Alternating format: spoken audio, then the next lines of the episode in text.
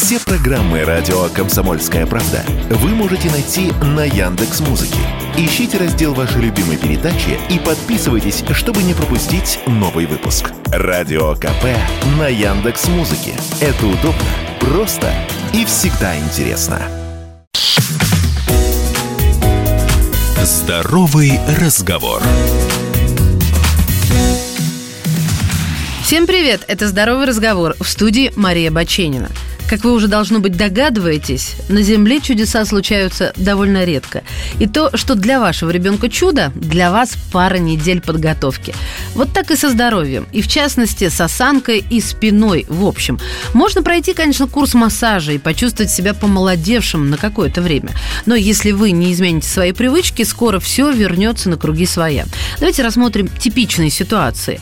Вот ваша машина, присмотритесь. Сутулитесь ли вы, наклоняетесь ли к одной стороне или, может быть, постоянно придвигаетесь все ближе к рулевому колесу. Ваша цель – попытаться выдержать осанку все время, пока вы в машине руки на 10,2 часа, как учил инструктор. Рабочий стол. Вы, конечно, и без меня знаете, что поза за столом очень важна. Для того, чтобы прервать плохие привычки и привить себе новые, чаще вставайте и вот фиксируйте свои любимые неправильные позы. Не тянитесь, не выгибайтесь прямо из сидячего положения. Попытайтесь так организовать все вокруг себя, чтобы ваш позвоночник был вам благодарен. Теперь ваша постель. На самом деле роль позы во сне часто недооценивается. Мы проводим много времени в кровати, и это не может остаться без внимания. Если ваша подушка чересчур высокая, вы можете навредить вашей шее, чрезмерно напрягая ее во сне. А если вы подгибаете под себя одеяло, ну вот так, чтобы ногам стало уютно, как в гнездышке, этим вы можете сильно огорчить голеностоп, который лишается подвижности. А это сказывается на всех движениях, которые связаны с ногами. Вождение машины, бег или даже сидение. Вы все время спите на одном боку, согнув одну ногу. Это, в свою очередь, может перенапрячь одну из сторон ваших мышц, которые поддерживают позвоночник. И в результате спина не скажет вам спасибо.